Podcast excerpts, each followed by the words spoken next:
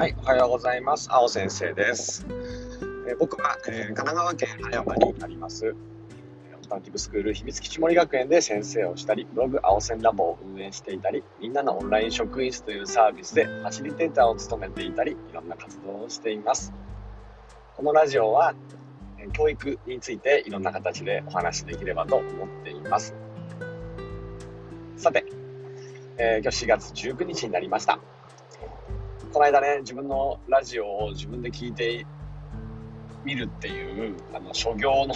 辛い技をやってみたんですけど、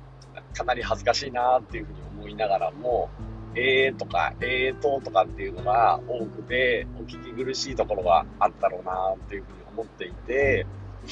この辺のうんと話すスキルみたいなものも、徐々にね、やっぱ自分で恥ずかしいんだけれど自分でしっかりと聞いて、上げていかなくちゃいけないなっていうふうに思いました。とですね、土日に、あのーみんなのオンライン職員室の中の講座、学習する学校ゼミのオープニングセレモニーが終わりました。えいよいよね、えー明日20日から、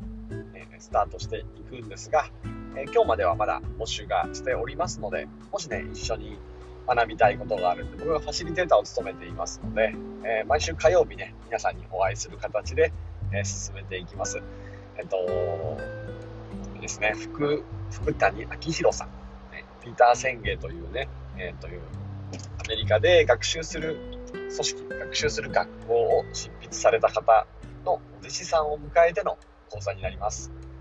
リンクに貼っておきますので、もしご興味ある方いたらね、え今日が最後になりますが、え明日からの学びに参加できたらと思います。オンラインで、えやっていますので、オンラインでもやっぱ1期、2期、そして3期とも満席になるぐらい、えー好評な講座なので、ぜひぜひ来てもらえたら嬉しいです。さて、えー今日のテーマは、話し合いの流れのつかみどころというお話をさせてください。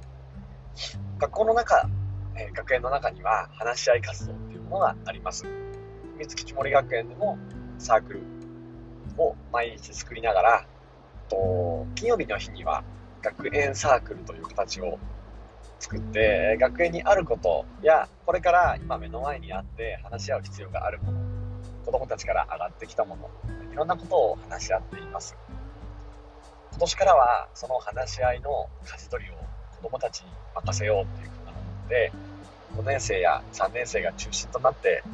1回目のね、話し合いを終えることができました。非常に子供がやっぱりやるってことに大きな価値があって、うまくいかないなっていうふうに思うところももちろんあるんですけど、それでも、やっていく、話し合っていくプロセスこそ大事だろうなっていうふうに思って、今年はね、そこに躍起をかけていきたいです。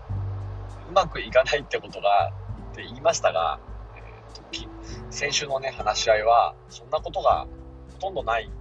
素晴らしい話し合いだったなっていうふうに思っていて、改めてね、子供の力の凄さを感じました。ちょうどその前の時間には、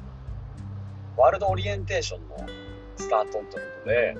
ここもサークルを作って話し合いをしました。そこは僕が舵取りをしながら、学習の内容なので進めていったんですけど、だそこでちょっと感じた話し合いを、話し合い活動を進めていくためのくつかのコツみたいなものを今日は共有できたらと思います。ちょうど僕も先生最後の年、2019年度ですね。19年の話し合い活動で市町村の授業研を行いました。そこでね、僕も勉強させてもらいましたし、もともと話し合い活動っていうのは結構好きで、長年やってきたんですけれど、うまくいくこともあれば、失敗することもあり、たくさんの経験をしながらやってきました。その時の経験をもとに、今のワールドオリエンテーションの話を入れつつ、スタートしていきたいなっていうふうに思います。話し合う時に一番大事なのは、やっぱり子供の納得感があるっていうことなんですよね。これ、あの、納得感っていうものを、なんか減らしながらも物事を決めなくちゃいけないからっていう理由で話し合うっていうのは、それは良くないなっていうふうに思っていて、この間ね学園の子供たちも話してたんですけど話し合い活動でやっぱ多数決は絶対ダメだよねっていう話を改めて確認をしました。これね子供たちの側から出てきて、多数決は良くないよね。数が多いとか声が大きいで決まる話し合いっていうのは良くないよね。だからそれにつながる活動っていうのを、えーと、許容してしまうと話し合いはうまくいかないなっていうふうに思ってみんなの納得感が下がってしまうんですよね納得感が上げるって非常に難しいんですけど納得感を下げるっていうのは非常に簡単で納得感を下げるっていうものを話し合いの中に持ち込まないことが大きな大事なことなんじゃないかなっていうふうに思っています。で納得感を下げることってどんなことだろうっていうのは今言った多数決で決めるっていうこと。そしてあとは、えーと、先生の先生が正解を持ってる。これの話し合いだとせっかく決まっても先生によってひっくり返されてしまったり先生の持ってきたい方向に話し合いが流れてしまうっていうのはこれはね一番避けなくちゃいけないことだろうなっていうふうに思っています。だからと場を仕切ることが多い、ねえーと、司会を任していてもファシリテーターとして場の責任感を持っている先生にとって大事なことはあのー、やっぱり仕切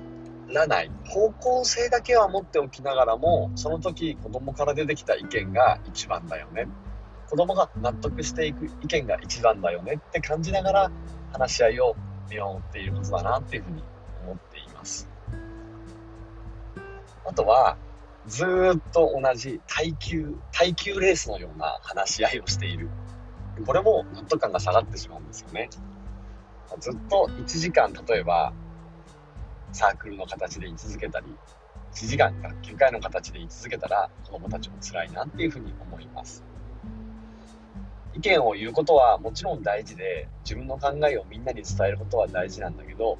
全員の場だとなかなか伝えづらかったり二の足を踏んでしまう子もいると思うのでそういう時はペアとかグループとかそういったものを利用したり時には体を動かして遠くの人と話しに行くとか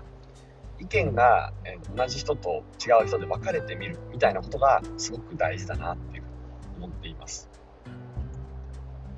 そしてさらに、えっと、言えるのはさっきのね声が大きい人が勝ってしまうっていうのが多分普通の子供社会なんですよね。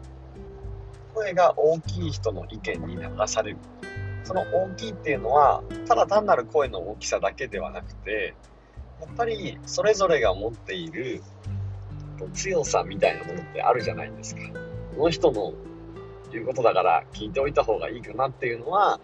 なんか大人も子供も同様にあると思います。だから、なんかその辺りのことを、ちょっとね、大切にしながら進めていくために、声の大きさによる決定を排除するっていうのは、すごい大事な要素だと思います。例えば、あ、何がいいよなって大きくね、声を上げる子もいるんですよ。多数決の時に影響を与えるように大きな声を上げたり手を叩いてコールをして怪し去ったりでうちの学園にも最初はそういう姿が見えました。でもそれをすると声の大きさで物事が決まっていってしまい一人一人の納得値はぐんと下がってしまうのでそこは避けなくちゃいけません。今日話した